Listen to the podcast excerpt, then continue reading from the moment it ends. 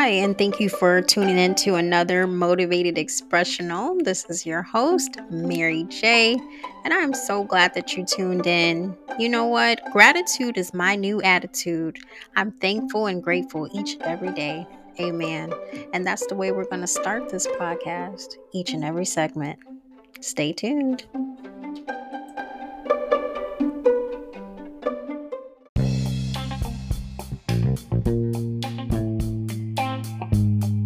See and speak the good.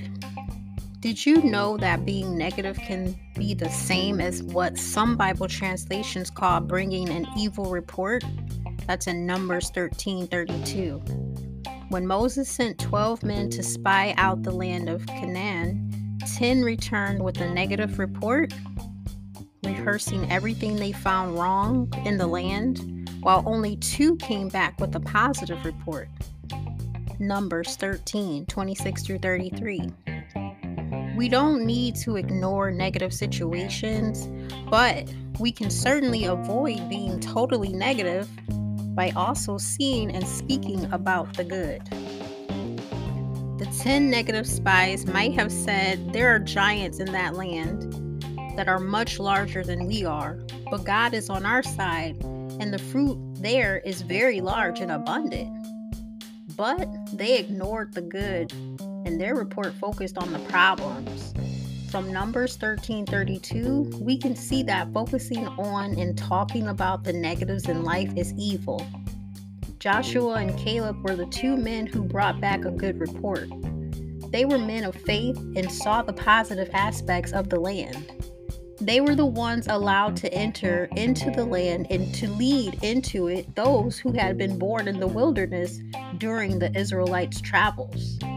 The two who were positive were winners, and the ten who were negative were losers, and the devil stole their inheritance.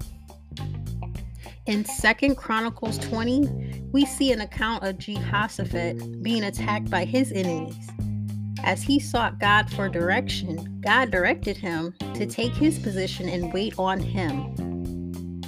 God also told him that he would not need to fight in that battle. Jehoshaphat did as God directed and sent singers out ahead of his army, singing, Give thanks to the Lord, for his love endures forever. Second, Second Chronicles 2021 emphasis mine. They continued to sing and worship, and Jehoshaphat continued to pray, and something amazing took place. Their enemies became so confused that they slaughtered one another. Just as God had promised, they didn't need to fight that battle. When the Israelites went into the enemy's camp, they found all the men dead and they carried off their equipment, clothing, and other valuables. The plunder was so great that they needed three days to carry it all away.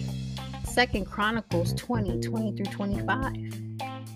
When the devil does something to make us miserable and we continue thanking God, it does confuse him. Now, that was from the power of thank you. Discover the Joy of Gratitude by Joyce Meyer. And she's a New York Times best-selling author.